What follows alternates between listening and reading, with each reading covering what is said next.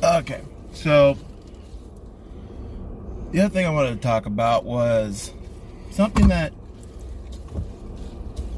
a lot of people, at least the people I know, do not really think about or don't really realize it until they think about. But as a big, lifelong sports fan in general, but we're gonna keep this with wrestling. That has influenced lives more in more ways than one. Like that's my main topic here is how has professional wrestling influenced your life?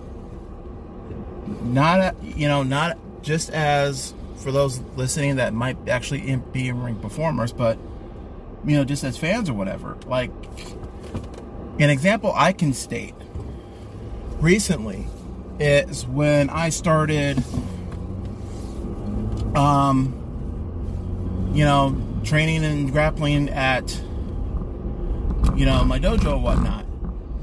And now i start to recognize i was recognizing holds and techniques and stuff that i see in pro wrestling that i actually have seen used in mma that i myself have used in in my grappling. Didn't think about it. You know, when I'm sitting there watching it, but now that I'm in a different spot, I, that that influence comes to me where it's like especially recently with like um, watching Davey Boy Smith Jr. and knowing his background as a catch wrestler. Yeah. I spot so much stuff in his wrestling that I spot that I do in my grappling. And we met Shamrock and Severn today watching some of their old stuff. Is and not just their MMA stuff, their pro wrestling stuff. It's stuff that I've seen, you know, inf- influence that I've used myself. Um, I remember when The Undertaker came back in around 2003 ish, American Badass type where he openly started using MMA influences. Stuff that eventually I've caught, like, hey, I do. Which also helps me, as I stated earlier, have a newfound appreciation for people like Ryan Taylor and it's guy. it's Taylor Russ, by the way. Whatever his name is this week, whatever name is on his contract. Uh, and uh, no contract dude. And um, Timothy Thatcher. Wait, hold on. Doesn't that guy look like Ken Shamrock right there in the car? No, the car's clean. No, looks like Al Bundy. it does, doesn't it? I'm sorry. Go ahead. Sorry. And uh, somebody else, but I forgot. Russ Taylor, Timothy Thatcher. Well, I forgot the other guy. Okay. And, you know, that's one thing. Another thing that I didn't realize, but not until I got older, music. Pro wrestling has me find found me a new appreciation for music. Because hmm. growing up, I was just you know, hey, that was I was into the the oldies classic. My dad, you know, loved the seven, you know, the '70s funk sound and whatnot. Going into the '80s, um, R&B era. My half sister was into, um, you know, '90s rap or whatever. So that's just what I grew up around. Was the, you know, was the rap hip hop um, funk sound. But then I hear Demolition's theme, and I think that is the to this day one of the best original wrestling themes of all time. Hearing that, and it's it was a metal sound, but that got me hyped when they came out with their look. and again, mm-hmm, here, here, comes, comes the smash. And keep in mind, I grew up on WWF, so I did not know the Road Warriors existed yet. So just seeing that look with those guys and that music,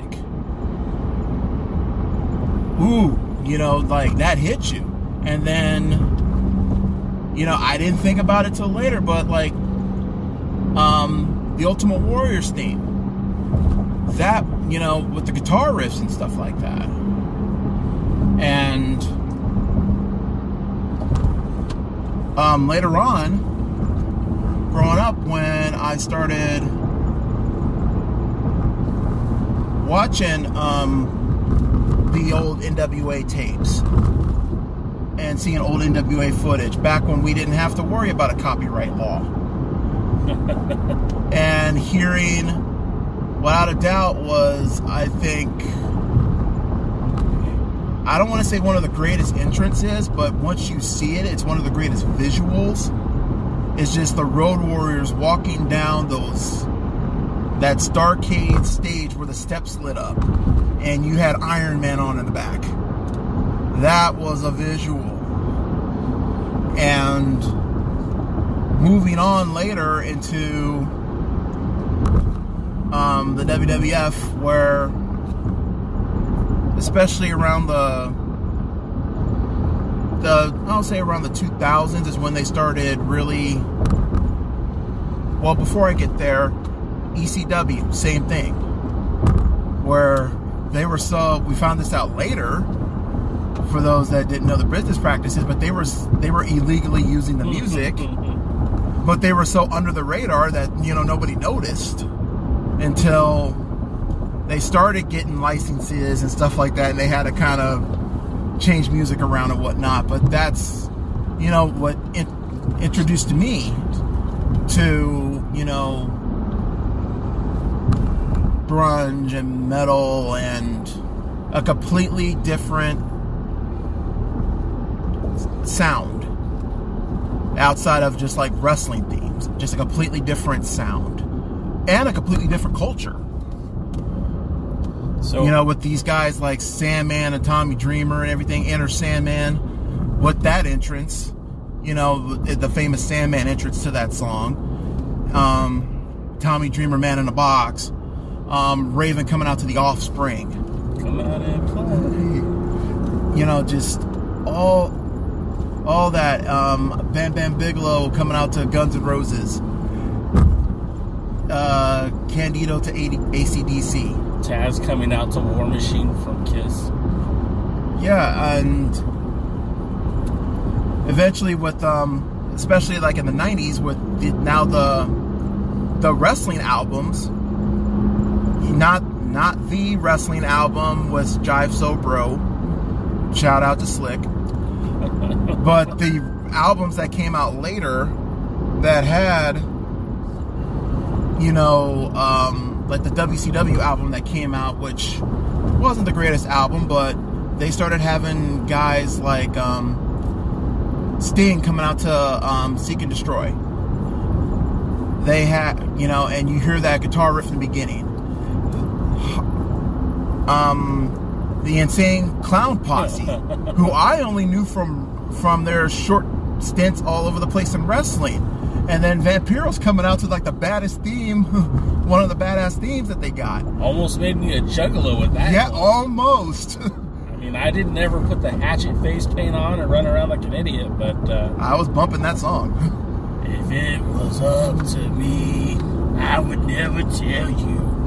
I would never. I, I love that song. And of course, we have to mention it Hollywood Hogan, Jimi Hendrix. Oh, yeah, there you go. Voodoo Child.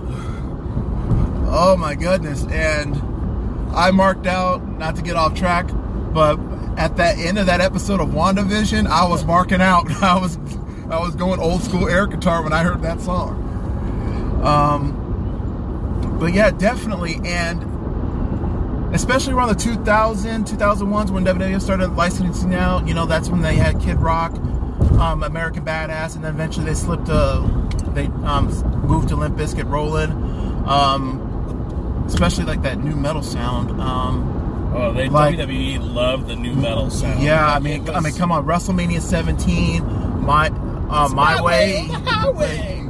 Yeah, Fred Durst. And that the way they use that song in that video package to Austin and Rock is iconic. I'll say that. That's one of the most memorable uh, video packages to a match. Yep. And it's just set perfectly to that song. And also, let's not forget, um, back in around 2002, 2003, that watch, they would do these, um, I think they were the Desire videos. My where- sacrifice. yeah, like you know, they did my sacrifice. I remember they did this one um, song for the. They did this one video for the Undertaker that it just like highlighted his whole career. Um, the the infamous one with um, "Beautiful Day" on YouTube for Triple H's return. I Yeah. mean, they it just and then that's when they started every month. They started um, having a new s- uh, new song as the theme for the pay per view instead of before where it was just they came up with their own stuff. Yeah. You know, um, who could forget SummerSlam that the bodies hit the floor with, um, and funny enough, because this is a story in itself, uh, when Lemmy died from Motorhead, uh, one of my coworkers he's a big metalhead, but it just never worked out for him to see Motorhead live. Every time there was an opportunity, he was either busy, he was out of town, uh, didn't have the money, or especially as he got older, he just didn't like dealing with big crowds. So he just never got the opportunity, and he hated my guts because I was at WrestleMania 21 when Motorhead performed Triple H to the ring. With the Ace of Spades, right? No, this was um, the game. You know, Oh, Triple H's right, theme. That's how I discovered Motorhead. Was um, Triple H's theme of the game, and then moved into um, Evolution and the other Triple H theme he had, Bow Down to the King. Um, and later on, you know, when he got in control of um, when he got control of NXT, you know, that's when he used Ace of Spades for one of the shows.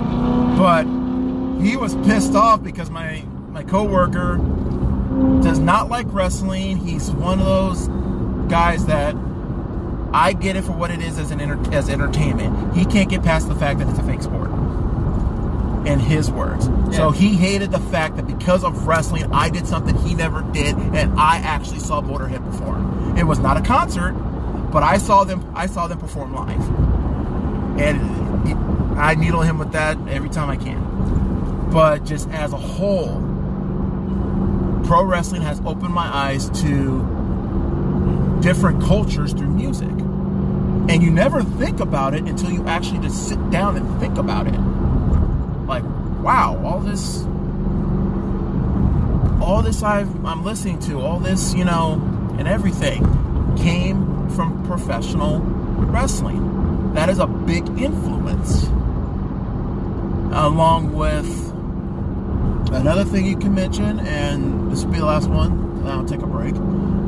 But just hearing the stories of people, of the guys in this business. Again, no different than any other sport, but when you hear the background of why they do this or how they get through this, so inspirational at times. And at times where, especially when, you know, people don't know what they're going through, and they look and they see somebody else who they watch on TV and they open up and whatnot. Like, for example, Goldberg will never go down as the greatest in ring technician or the greatest in ring wrestler of all time. He will never go down as that. But for somebody in my shoes, I think he has one of the great greatest comeback stories. Sure. I see that. And especially with the fact that when Goldberg had his original career, he didn't have a son. Goldberg didn't have kids. That was his afterlife. And Goldberg came back for his to see for his son to see him perform. And you know, Goldberg at his age, you know, um, I think he's 54 now, but it was like he was either 49 or going into his 50s when he initially made the comeback with um, with Brock that series, and just what he did to come back and do that for his kid, so his kid can see him. And this, you're talking about the uh, the comeback from just a few years ago, not the not the WrestleMania from about a decade or so. No, I, like I said, um, when his wrestling career was basically done after that last WWE run, he went off and he had his family and whatnot. Yeah. His kids never, his son never saw. He saw Goldberg the dad. If he saw Goldberg through the wrestler, it was never. It wasn't live. Right. And he did what he did. Goldberg did for his son to see that. And to teach his son a lesson about you know working hard accomplishing the goal and whatnot he went out and he he showed him. That was inspirational to me. Because you know for me to get back you know and i'm not talking myself up like i'm some big great champion or nothing like that no i was just hey I went in with a goal and I wanted to not just talk to my kid, my son, and tell him, you know, you got to work hard for a goal. Yeah. You know, you got to put in the work. You got to go through the ups and the downs to achieve your goal. And I showed him, and he saw it with me in my mid to late 30s trying to go back on this mat when I haven't been on it in 20 plus years, not since freshman year of high school.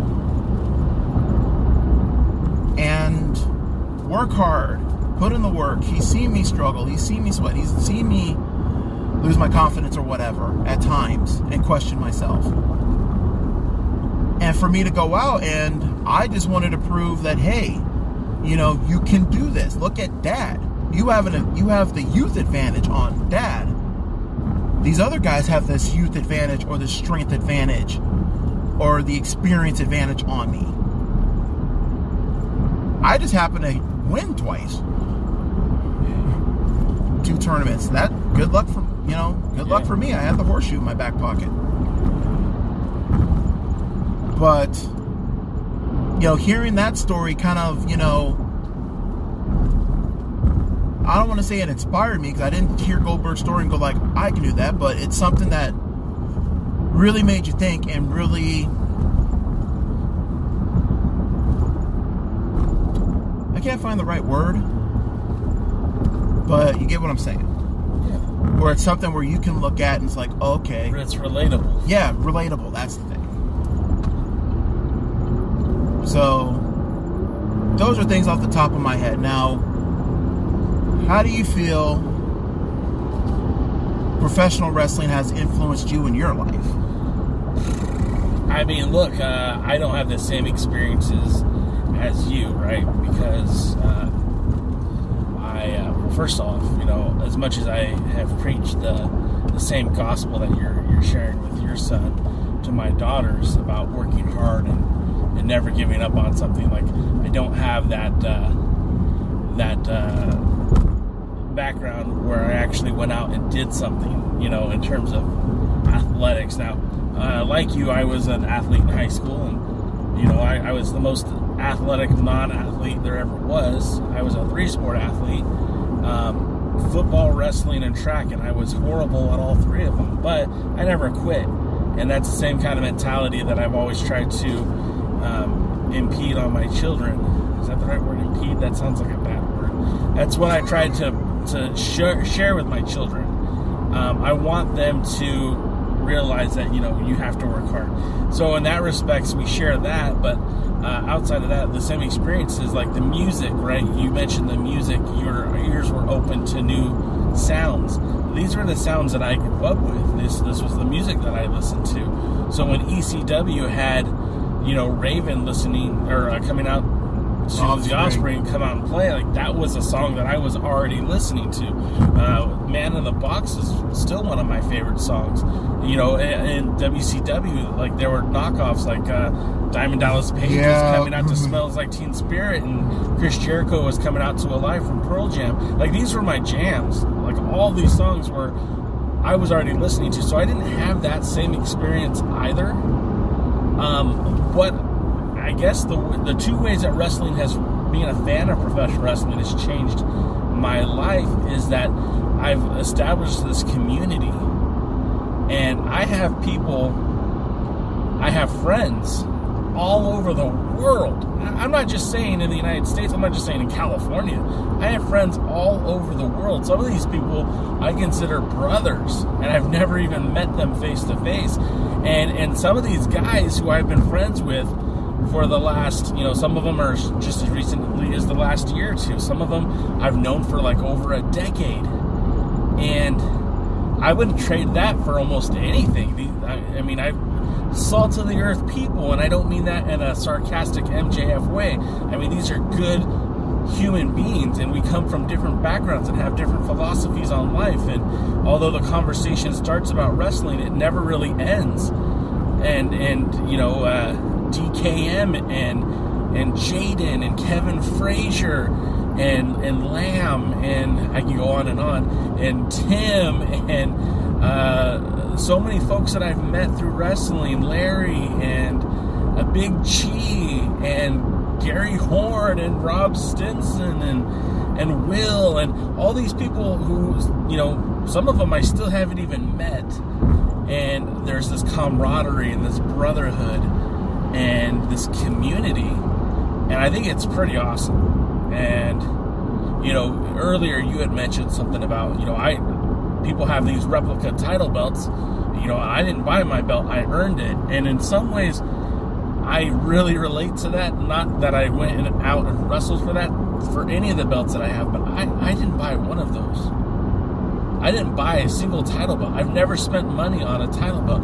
Those were gifts from wrestling fans, from, from friends, from this community that that's been created, and I cherish those gifts because it's like, wow, not only not only did you think enough of me to send me a belt, but I mean, none of those are cheap. Not one of them. So like that that's one way my life has been positively influenced by pro wrestling um, this community that we have, this YouTube channel, the places that I've been able to travel in the name of pro wrestling. Like, you know, we've talked about it on this show, I've talked about it on other podcasts. I mean, I went to freaking China with Dave Marquez and Dave Lagana Yes. and Nick Aldis, Colt Cabana, and I got to hang out with those dudes for like five days. I sat next to Heather Monroe all the way to China, man, and you know you get to meet. You, obviously, you get to learn more about people, and you get to learn uh, more about the people beyond just the pro wrestling. And you know, Watts, I got to hang out with Watts, and I got to hang out with Reno Scum, and both of those, all three of those gentlemen now I consider friends, and I don't even know if Reno Scum would recognize me off the side of the road, but I know Watts would. And uh, that again, it's the community, it's the it's the back and forth, and that was an experience that I don't think I would ever change. Um, yeah, um, to add to that, because you said China. yeah, I mean, while my culture was music, yours was, you know, through your travel. I mean, pro wrestling has taken you places that I, like you said yourself, you probably wouldn't have been elsewhere. Oh, for sure. With, you know, I mean, you go into another country in China, you're, I doubt you would be uh, making your trips to Mexico for Crash. No. If you, you know, without pro wrestling. I mean, I don't know what, you know, to speak on where, like, outside of like family vacations or something like that, where you know where you're in different states or whatever, you know, because not every not everywhere is like California. No. You know, you were in different states like um like Atlanta, you know, which is a completely different culture than you know where we live. yeah, So that's one thing, you know, that again, you probably because you were talking about people, but that's one thing right there. Is you, your, your culture is like you are exploring the world. Yeah, Pro and- wrestling is helping you explore the world. and that's and that's a that's a solid point. Like uh, again, Wenzhou, China, Atlanta, Georgia, Nashville, Tennessee, Charlotte, North Carolina, Woo! Tijuana, Mexico, Yuma, Arizona, Las Vegas, Nevada. Uh, these are a few of the cities I've been to to watch wrestling, um, and I think it's like it's fun for me. Like it's it, it is really cool, and and I have uh, no jokes. You know, we were uh, planning to go to Scotland uh, in 2019, or no, excuse me, 2020, when the pandemic first kicked off. We had made all the arrangements, we paid all the flights. We're gonna go to Scotland, and I literally, literally told my wife, "Hey, there's a wrestling promotion out there called Scottish Wrestling Alliance, and hey, guess what? They're running on the Friday night that we fly in." you know, can or we flew on a Thursday. It would have been a Thursday. Yeah. Can we go to the show on Friday? She says, "Well, you can go." I said, "Fine," and I, that would have been one more place I would have seen pro wrestling. Uh, fortunately, unfortunately, that didn't come to fruition. But when it does, I mean, I'm still planning to try to to visit out and see some pro wrestling. if you do not come back with a kilt, dude, I'm gonna I'm gonna get on you about that. Brother, I already got a kilt. I wear it on the weekends and holidays. It's the Kaylee Tartan. Okay, I don't wear it on the weekends because obviously I'm wearing jeans right now. But you, come Christmas time, get some eggnog going on, and we'll see what happens. Anyways, uh, pro wrestling. So in that in that sense, um, it's enriched my life in that it's given me the opportunity to travel the way I have. It's given me the opportunity to, and I say travel, right? Um, let me rephrase that because it's not like wrestling is affording me this opportunity. I'm not getting paid to go tr- travel. I'm paying to do the traveling, but it's an added bonus. It's the cherry on top of a Sunday. Um, being able to say, like, yeah, man, I, I, when I went to China with Dave Marquez and company, um, you know, there were there was no way I would ever go to China without that reason. so, I mean, that's pretty, uh, you know, copacetic. Um, and then the other part too is it's allowed me to express myself in different formats. Uh, again, we've got a YouTube channel now that's ever so close to a thousand subscribers. If you haven't subscribed yet, go to youtube.com forward slash the Alliance blog hit that subscribe button. But then also, uh, you know, I've, I've now I fancy myself a ringside photographer, taking photos of wrestling shows. I'm I'm filmography. I'm, I'm filming wrestling. I have an IMDb page because of pro wrestling. I got to be in two wrestling documentaries uh, based on the National Wrestling Alliance and, and uh, the seven levels of hate between Adam Pearce and Colt Cabana because of wrestling. So, in some ways, it has enriched my life. Uh, Definitely with um, I would say the hands-on education sure. that you're getting. I mean, you're getting some experiences that mo- that I would say some people will have to pay to go to college Yeah. to learn, where you're kind of learning it on the spot. Um, being a content creator, um, as far as like what we're doing now with like a podcast, or um, you with the the visual, um, the visual cast. I don't Yeah. know what the technical term is. Call it vlogging. Uh, well, that, and you know, hey, and also, you know, you've passed that on, that knowledge on, Yeah. you know, so, you know, people are learning from you what you've been learning through pro wrestling. Yeah. I mean, like I said, it's not really until you actually sit down and think about it, like, wow, my love for this has done so much for me that you don't it's almost until we have this conversation that you don't even really think about it because it's almost secondhand that you don't think about. You know it's something you just don't think about. Mean, it's is- amazing how that is. It's true. and one thing you did mention um, about your community and whatnot, I've I use this pretty much with mostly all sports, but the pro wrestling fandom, we are passionate. And one thing that is very, very funny when you think about it is that, especially with the way the world is today, where the world is so divided, where you're not, you know, we don't have to go heavily, and this is not a political show. Never will be. But just the way the world is divided because of different opinions, different backgrounds, different cultures. Different ideologies. Yeah, just different, just the way it is. But all you have to do, and pro wrestling is a good example, that is something that we all have common ground on is our love for the our love for this. And you know that you wish was a template for the world where hey find some common ground. Yeah. pro wrestling we have common ground. Different different political beliefs different races different physic you know physicalities whatnot. And we can all sit sit on a show and enjoy ourselves. The rest of the world is canceled out. Yeah. because we found our common ground. Where we love what we are watching and we love what we're participating in. I mean, we, and we can cancel everything out and we can all enjoy ourselves. You look at you know all all my friends you know you're grouped in that as well. Different backgrounds different age groups different races di- you know different cultures and all that.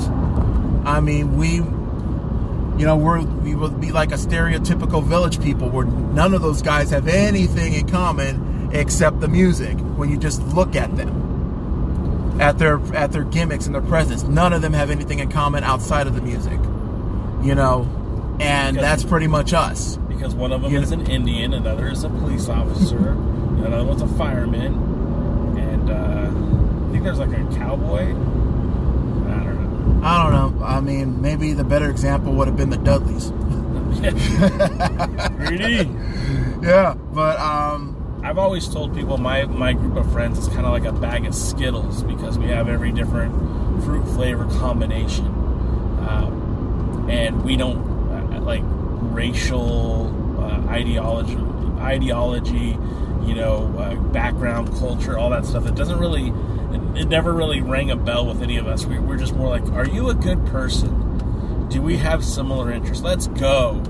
And like even today, like we stood in line for an hour and I despised everyone in that line until about five minutes before it went in. Yeah, And the we- guy behind us, who had been annoying the entire time, started talking about Marvel movies, and I'm like, all right, now I yeah got a new boom we, we found it and it didn't take long, you know, and and we we talked for about a good 20 minutes before we walked in. But uh, it just, I mean, that's how wrestling, that's kind of how wrestling fans are.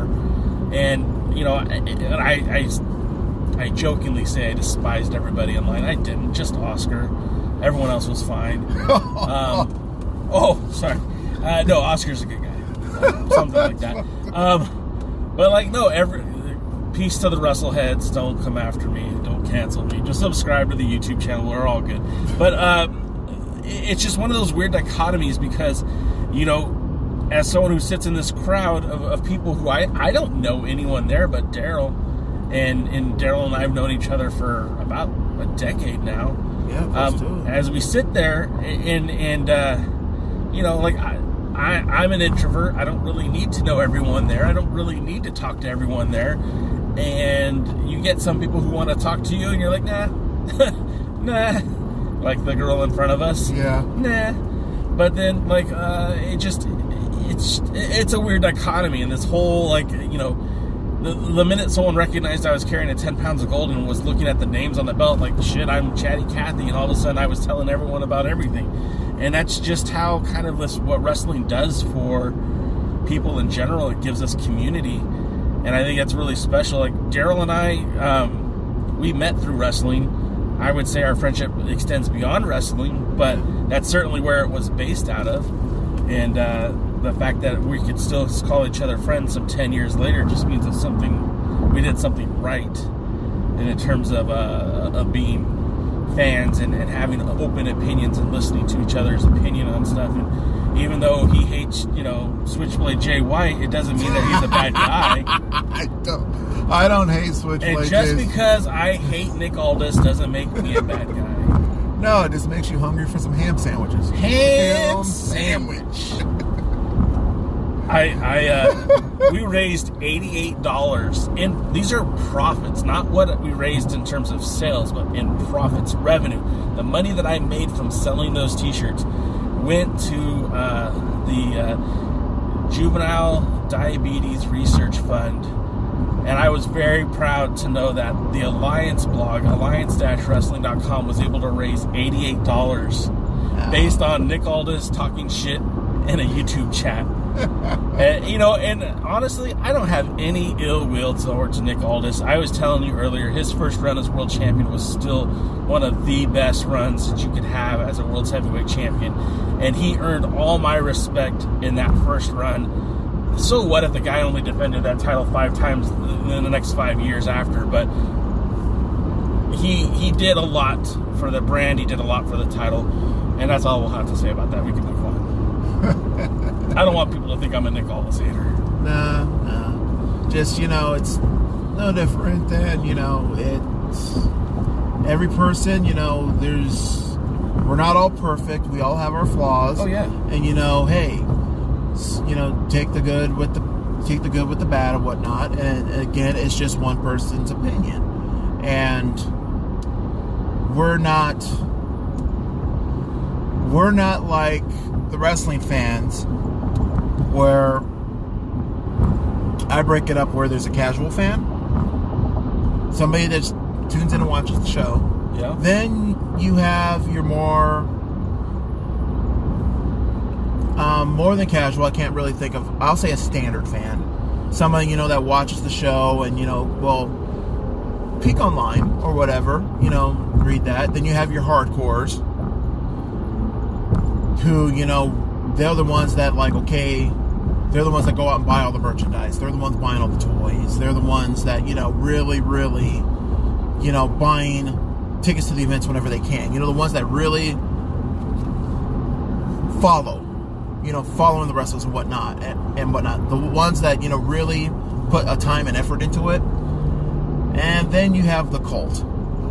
The tribalism. Yeah, and this is not the court, the cult of Cornette. I'm not.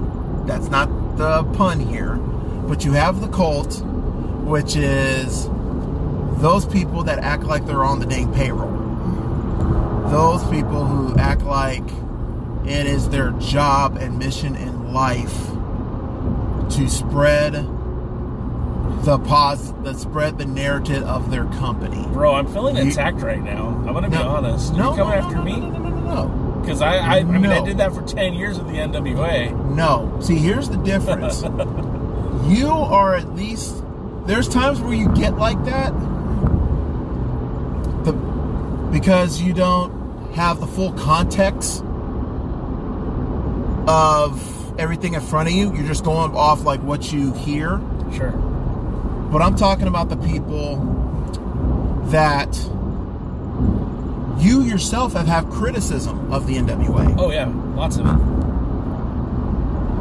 you're willing to admit and see that hey this ain't perfect and when you see a criticism you don't try to shrug it off like oh well this company here did this this company here did that uh, we're not talking about them i'm focusing on mine Yeah. right here I mean, I was being facetious, but I, I totally know what you're talking about. The there's the tribalism where like, oh, I'm an AEW fan and everything else sucks, or oh, I'm a WWE fan and everything else sucks. Like, no, man, like none of it sucks and all of it sucks at the same time. i mean dash um, i keep wanting to call him dash uh, dax harwood from ftr formerly the revival oh that's what that stands for That's what I just got that right now. um, said In 1997, I was a fan of both the NWO and the Heart Foundation. Yep. You're allowed to like more than one. Girl, same. You know, and I posted something on Twitter similar. Like, if this in the Twitterverse, which unfortunately has more bad than good, um, if this was 1997, it would be illegal for me to like both the Heart Foundation and the NWO, and there would be somebody pissed off that I didn't mention the Triple Threat or the Nation. Yeah. You wait, know, I mean- wait, so you're telling me that you like the Heart Foundation, but what about the Boricuas? What do you have against Puerto Ricans? Yes, it would it would have been twisted like that. And and the, and the crazy thing is about that is like, I mean, for all of us who are out there doing the two sweet with Hall and Nash, we're still popping when Stone Cold came in and, and stunning Vince McMahon. I mean, let it go, guys. Let people enjoy things. If you want to be an AEW fan and that's your wheelhouse, awesome, bro. Enjoy it. But don't tell me I'm wrong because I like the NWA or because I like MLW or hell, if I like the WWE. There's room for it all. It's Baskin Robbins, baby. Every flavor's up for op- uh, up for options. And don't try my other thing that I openly admit I was guilty of until I got away from it. Please do not try to be too smart for your own good. do not sit here and try to overanalyze everything. You're never, ever, ever going to get the 100% perfect product. You will never get it. coming after. But I mean, even in even as great as ECW is remembered in in rose gla- and you know whatever they say, Rose-tinted glasses. yeah, rose tinted glasses, as great, you know, as people want to remember the Attitude Era. Okay. It wasn't perfect, guys. there were a lot of flubs. Yes, there was a lot of flops, a lot of flubs. We want to remember more, you know, the good more than the bad. But seriously, it's like, you know, especially people these days, and this really, you know, irritates me with the AEW t- conversation. Is This one or next one? keep on with the AEW conversation is how people are paying, are to me, are too wrapped up in trying to spread their narrative Yep. to make their company look better. Yep. First, let's let's let's be honest about it.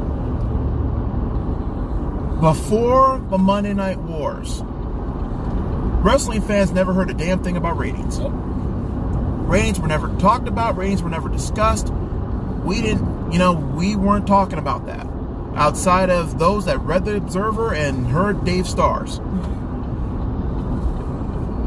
Nobody talked about ratings. But then ratings became a thing.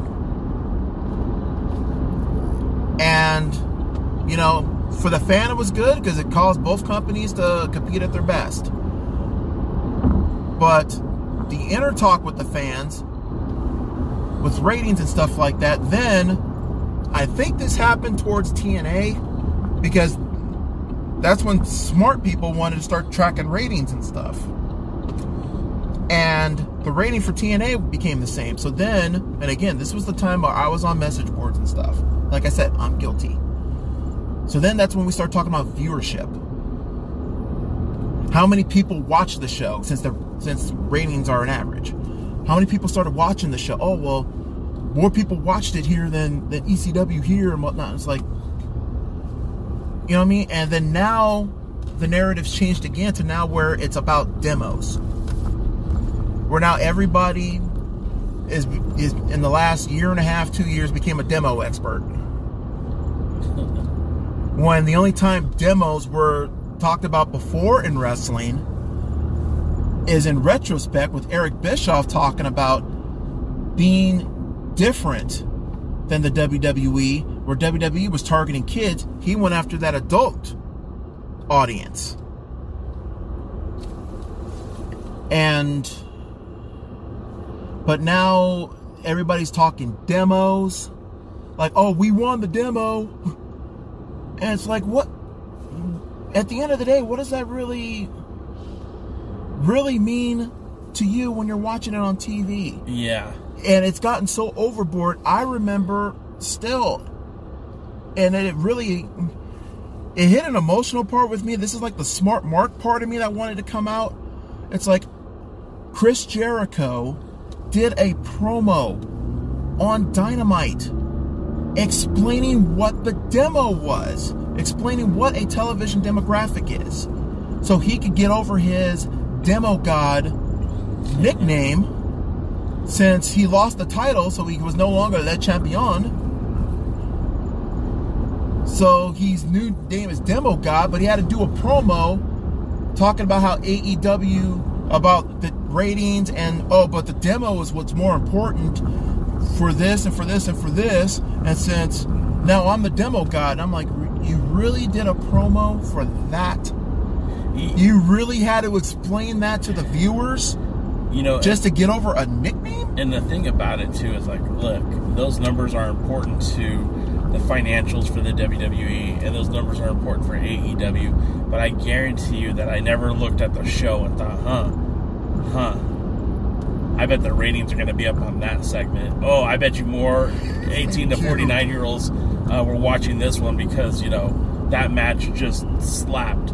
No, man, I, the, those those numbers are practically meaningless to the viewing audience because we're not buying advertising on Raw or Dynamite or or any of these programs. Like that's we're not we're not using those Yeah. numbers That's not to pay us. for advertising. That's that's for the network to sell ads, which makes more money for wrestling and and for people who want the WWE to go out of business or they want AEW to go out of business. I, I mean, just look what's happening now in the industry, where promotions like Ring of Honor, who in my heart did the right thing by taking care of their talent during the middle of a global pandemic, are now reduced to uh, changing the whole demographic and let and releasing talent because they can't afford to stay in the way the the state of business that they were doing. And Yes. when you want the other promotion to die or to go away, like all it doesn't hurt the like it doesn't hurt Vince McMahon. He's already made his money. He's a billionaire. If he sold his company tomorrow, he would be twice as rich as he is right now. Uh, if they were to go out of business, he'd still be a billionaire. He isn't going to sink his last dime into that company. He doesn't have to. But when Ring of Honor, owned by a billion dollar corporation, decides to go out of business, like those people are losing their jobs. Forget the promotion. The people are out of a job. And that also means there's less places for people to leverage higher paying gigs because there isn't any more, there are less now places for you to work. And, yeah, it does. Wrestling businesses going out of going out of work does not help the wrestling business No. for those coming behind it. WCW went out of business when they still were the highest rated shows on the Turner networks. Um, ECW on a smaller scale was, you know, TNN, the Nashville network was. I'm sorry, it was a shit network yep. at, that only appealed to like one demographic and And, and those Yeah. fans weren't watching ECW. yeah they weren't and then they put ecw on for a year and we all know the horror story there but still it was the highest rated show and that went out of business nobody wanted to touch outside of wwf nobody wanted to touch pro wrestling for the longest time you nobody wanted to at usa don't forget um raw left usa and USA said if we can't have the number one, because they try to put in the offer for ECW, Yep. but if we don't want the number one, we don't want it any, anywhere. We're going to go a different direction. Yep. Nobody wanted wrestling. That's why when TNA started up, they had to go, you know, the pay per view route before they got a break on Fox Sports, which only lasted a year. And then Spike took them when WWE went back to USA. That's when Spike took Yep. them. But their focus was more on, you know, UFC and whatnot. So pro wrestling still, you know, didn't have its home. And you've seen ever since then, the Spike relationship, they kept downgrading to basically any cable system that just needed programming. Yep. But the deals were not you know, they were losing money per deal Yep. on TV just to stay alive. I mean, it's no big secret. We talk about Ring of Honor. If Sinclair didn't buy the company, that it would have went out of business in 2009. Yeah. If Anthem didn't buy, um, didn't get the company, TNA would be dead. They'd be out of money. And if Billy Corgan didn't buy the NWA, then the NWA would be nothing more but independent wrestling and a shitty version of the territory system. And with a pandemic that occurred, I mean, Very easily could have. yeah, it would have been a wasteland. Very easily could have been the end of the NWA. Yeah, and thankfully Tony Khan had his connections, you know, through the Khan family and everything to get a spot on TNT. But he openly admits, like, hey, if we didn't sign those extensions at the time we did, the company would have went out of business because the pandemic, the money from those um, contract extensions went out is what paid for AEW through the pandemic. So it makes absolutely it doesn't help anybody. And you see in the aftermath, if you were alive during that time, yes. If you're alive during that time, you saw the aftermath of WCW going out of business. And if you followed some of the wrestlers and whatnot, and especially ECW going out of, out of business, some of these guys took a turn for the worst. You know, so it's never good, never good for a wrestling company to go out of business because if you go out of business, the world is harder for those behind you. And I mean, again, Ring of Honor, the best deal that they could get for TV, it was HD Net, which was like what, like I said, third tier on your cable company before Sinclair. I mean, Ring of Honor would have been out of business a decade, over a decade ago. and well, it's kind of funny because like right, uh, HD became Anthem because Anthem bought HD too. Yeah, Uh, but like you know, our buddy Dave, Dave's promoting wrestling for the last uh, 12 years here locally in Southern California, and really longer than that. But his show has been on a local market here in Los Angeles for uh, 12 years. But the show has also been in syndication in different markets uh, on Tuff TV at various points on. Gosh, uh, the Lucas Oil, uh, the Mav. Mav TV, thank you. Um, and it's been on different programs, but it's hard to get that big money deal because, again, nobody was really investing in wrestling that's not connected to Vincent Kennedy McMahon. So we don't want anybody to go out of business. No, we want the exact opposite. We want to see more wrestling. And we're starting to see that. We're starting to see more companies come to the top. Um, you know, New Japan Strong is uh, kind of starting to make their way in the United States. They're they're doing bigger events. We're seeing uh, Game Changer Wrestling kind of open it open up itself to the world. MLW's kind of doing their own thing. The NWA has been producing. They're talking about a second show for that brand. Um, AEW is literally creating so much content every week. It's hard to keep up. And of course, the WWE is still just pumping out content all day, every day. So, uh, along with Impact too, I don't want to take away from them. It's really interesting to see where the wrestling world will be in a year from now. Um, what do you think, Daryl? You think we're going to be in a better place in one year, or do you think it'll be worse? Uh, well, I think after the pandemic, we can't be any worse.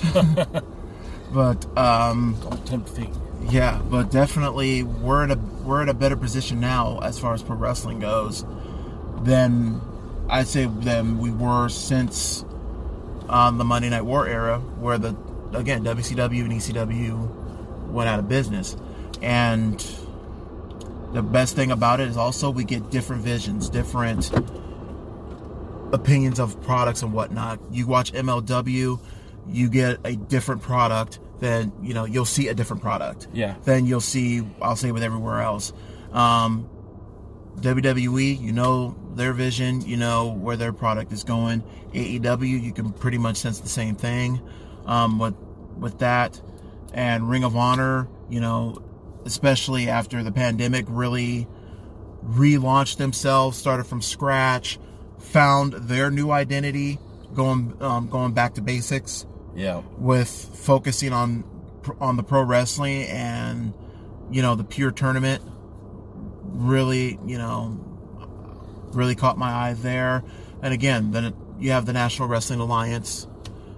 Um, I'll also say I won't say you know getting back to basics, but you know just the simple, old school ideology of wrestling that can still work today. Yeah, for sure.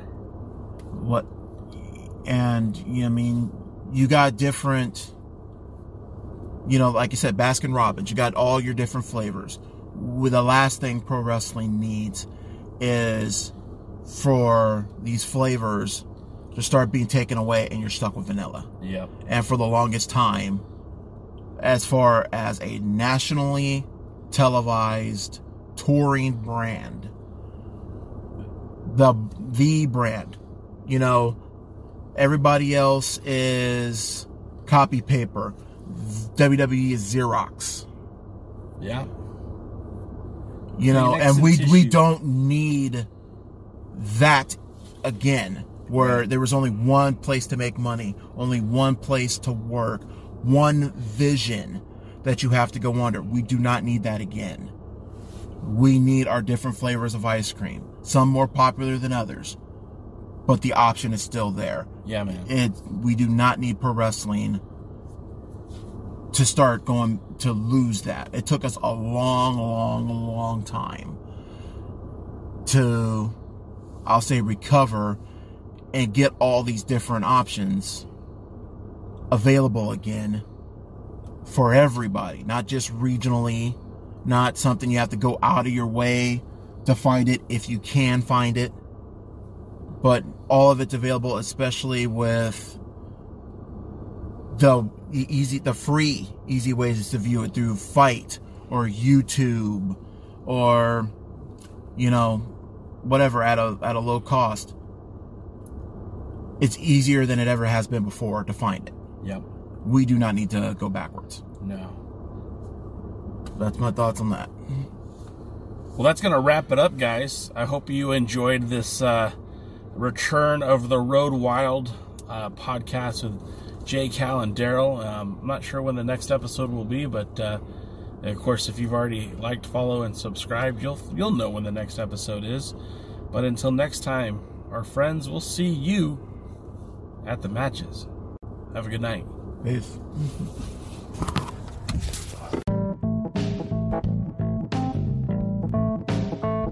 Thanks again for tuning in to the Alliance Blog Podcast, a presentation of alliance-wrestling.com. We genuinely appreciate your support. Would you consider subscribing so you won't miss any future episodes? We'd also like to remind you that we do a live stream every Tuesday at 5 p.m. Eastern, 2 p.m. Pacific on YouTube at the Alliance Blog.